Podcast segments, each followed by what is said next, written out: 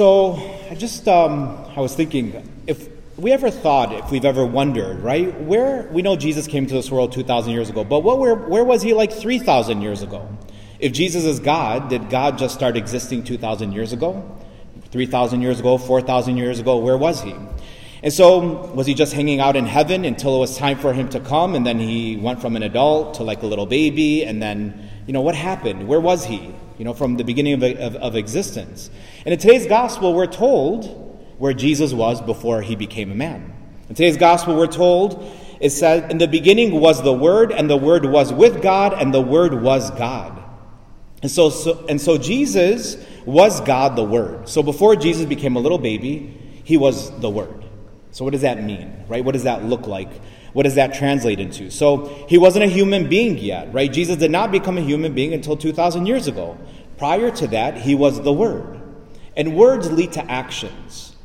So, for example, we know in the book of um, we know that uh, from the book of Genesis, when God says in the book of Genesis, "Let there be light," right? When God the Father wanted there to be light, when there was creation being uh, happening in the in the book on day one, when God said, "Let there be light," it's when God made light on day one. Making light is an action. So the words "Let there be light" is where Jesus was. So light came through the word "Let there be light." So that's important for us to know, like as the, as as a just kind of knowing a little bit of theology, right? What we believe in and what we understand, and we say that Jesus was the Word of God, that God didn't just start existing two thousand years ago, that God has always been around. He didn't just come into that God the Father when He was creating; He was creating separately when He created the world. No, Jesus was there. He just wasn't a human yet. He was the Word of how humanity came into existence.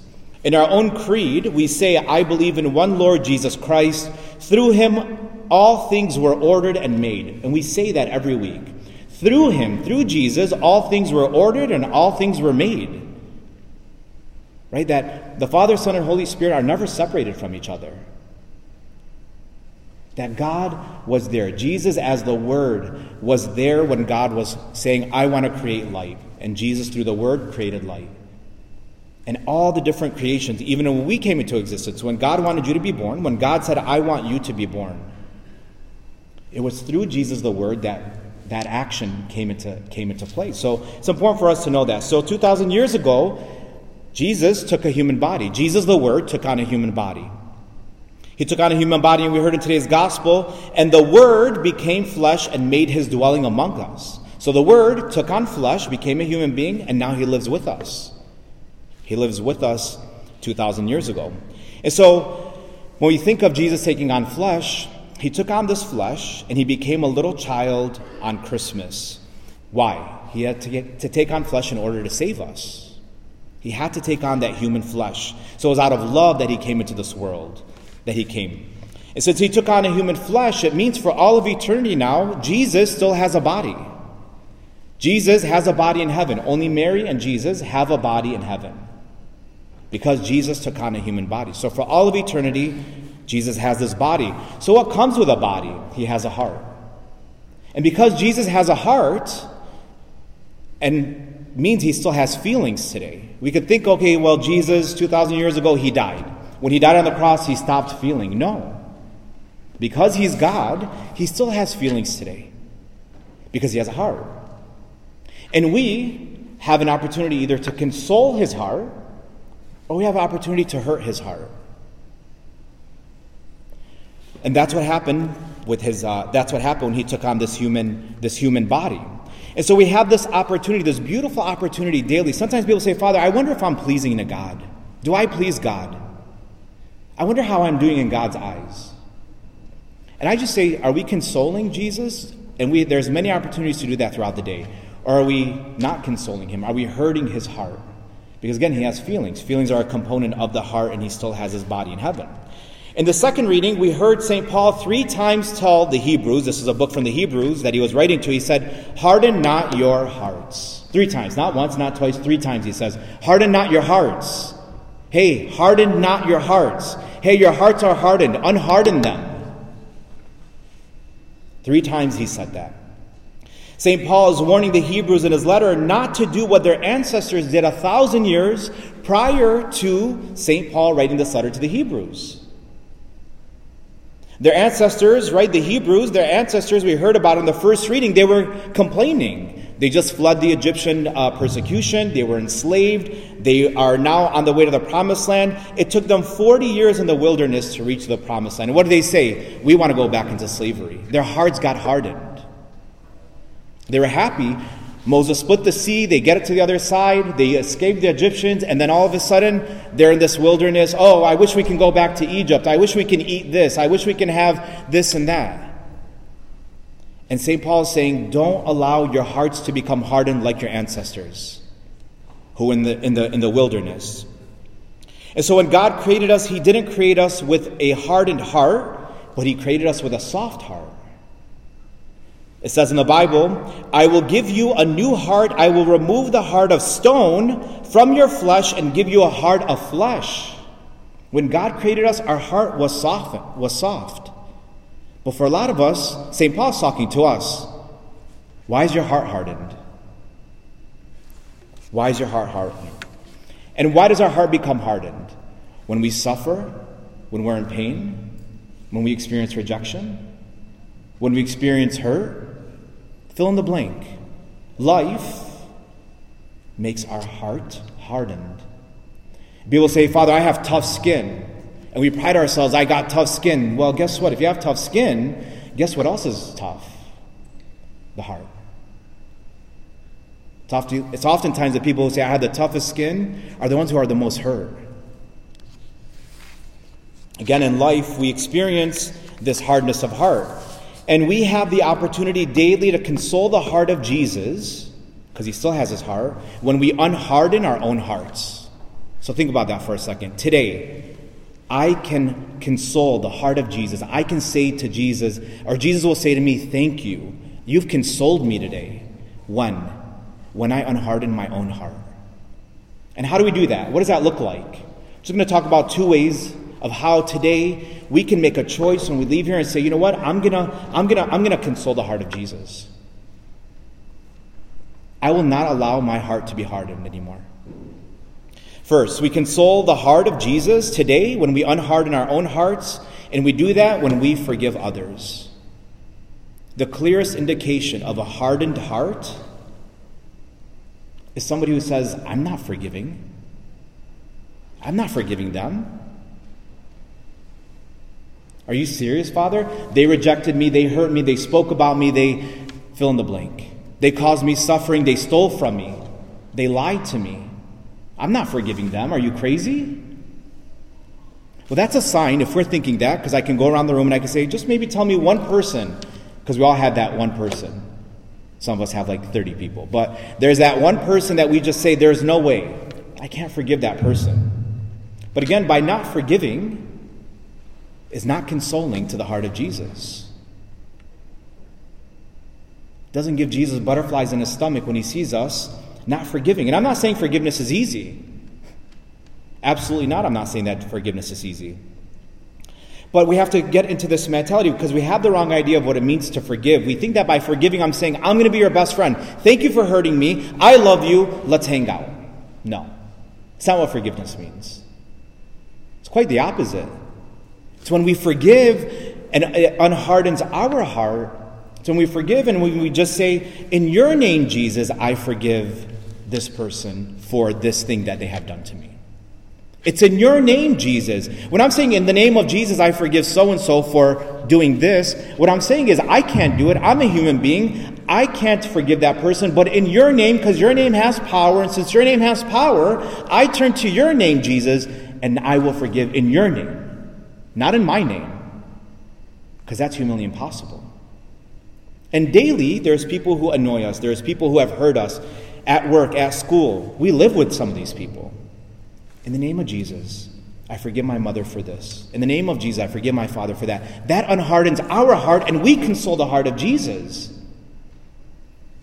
We're pleasing to the Lord when we do that. We're more than pleasing.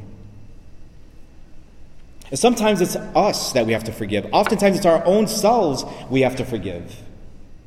I can't believe I fell into that sin again. I said I was never going to do it again. I said I made this promise to God and I went back on my word. And oftentimes it's myself.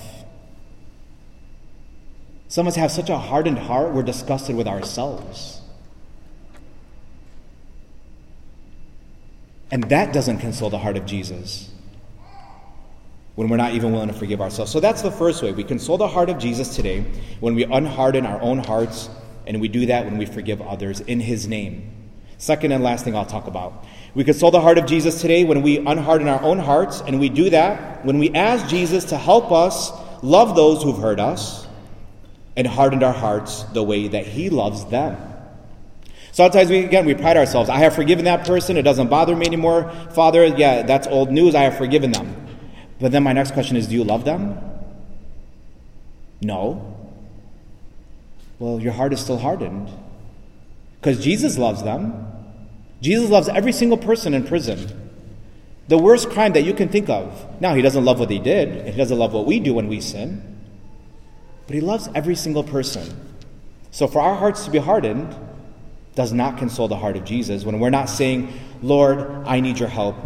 Because again, forgiving is just step one. Step two is now teach me, Jesus, in your name to love this person. Help me to see them how you see them. And that changes everything.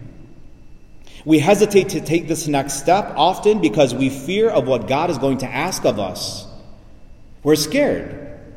I don't want to ask God to help me now, Jesus. In your name, help me to love my mother. In your name, Jesus, help me to love my father. In the name of Jesus, help me to love this person. We don't want to say that because I might start loving them. And that consoles the heart of Jesus. We might start loving them how He loves them. I might be friends with them again. I might not run out of the room when they walk into the room. And that's freedom. That's why Jesus came into this world to experience freedom, because we're enslaved when our hearts are hardened. That's the reality. That's the reality. The inability to allow Jesus to love others the way he wants us is destroying our families came across a recent study one in four Americans is estranged from their parents. So think about that. 25% of us here do not talk to one of our family members mother, father, brother, sister, someone in our immediate family. 25%, one in four. Imagine if I started saying, In the name of Jesus, Lord Jesus, help me to see this person as you see them. Lord Jesus, unharden my heart. Lord Jesus, you love this person. We'd be, we'd imagine what would happen. One in four does not talk to a family member right now. After he hardens, unhardens our heart, he may then ask us to do the impossible. Came across this recent, uh, I was listening to this talk of this lady was giving her testimony, and she was saying that she, bef- her husband befriended this guy at work. They were both older, and her husband started bringing this guy over to their house, and they started hanging out, and then she got to know him, and she started liking this guy, and then she has little kids, and they just became friends with him for years.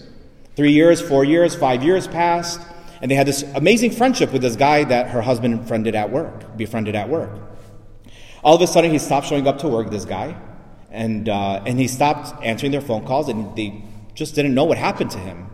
And the wife would ask the husband, Hey, have you heard, have you heard from Chris lately? No, I haven't. Has he showed up to work? No, he hasn't. Is he okay? Is he alive? A couple weeks later, they found him on the, that he was in the news. He was in the news, and she was, this is a real testimony. She was saying he was, he was on the news because he was soliciting young girls, underage girls, for favors. Let's just put it that way. Right?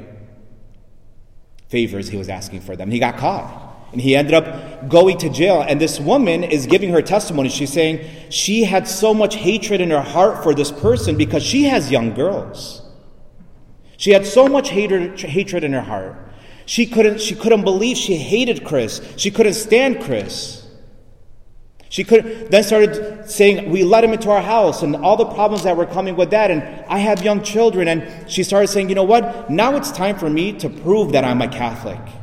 I can say that I love all day long, but now it's on, game on. And she started saying, In the name of Jesus, I forgive Chris. In the name of Jesus, I forgive Chris for soliciting favors online from young girls. In the name of Jesus, she started saying it. And she said, month after month, she started to realize that she was no longer resentful. She no longer hated him. And then it started to become a little bit easier. She, by doing it, was receiving healing. And then one day, after about six, seven months, she realized, I don't hate him anymore. I actually forgive him because I've been doing it in the name of Jesus. Then she took the next step. In your name, Jesus, help me to see Chris as you see Chris. In the name of Jesus, help me to love Chris like you love Chris. In the name of Jesus, God, give me the strength. that she said it over and over and over again. Three months later, what happens? The impossible. She went to jail. She asked to see Chris. She sat in front of him, looked him in the eyes. She said, I forgive you. Not only do I forgive you, I love you. I don't love what you did, but I do love you and I see you as Jesus sees you. We can preach all day, brothers and sisters. We're Catholic, we're Christians, we love charity, but it's in times of looking at our own hearts when they become hardened. So often we harden our own hearts to people because, again, we look at the suffering they've caused us, the pain they've caused us, but I've heard some very, very vicious things from our own Catholic people. I wish they go to hell. I hope they rot in hell. I hope that they never see happiness in their lives. That's a hardened heart. And that does not console the heart of Jesus, brothers and sisters. So, in the second reading, we heard St. Paul three times tell the Hebrews that he is writing to harden not your hearts. In life, suffering, loss, and rejection hardens, does harden our own hearts. Unwilling to forgive and unwilling to love the way Jesus wants, to, wants me to love are two clear indications that my heart has become hardened. Many of us will come forward to receive Jesus in the most holy Eucharist today. And what will Jesus find in your soul? What will he find in my own soul? Will Jesus find a soul that consoles the heart of Jesus today? Because although they have been hurt in life, they not only forgive in the name of Jesus, but give Jesus permission for them to love others the way that he wants them to love others. Will Jesus find a soul that does not console the heart of Jesus today? Because it has been hardened by rejection and suffering, therefore refusing to forgive in the name of Jesus, and won't give permission for Jesus to love others the way that He wants me to love others. Brothers and sisters, we all have a very important decision to make. And by making that decision to unharden my own heart, I receive freedom, I receive peace, and I can then say that I love. Amen amen?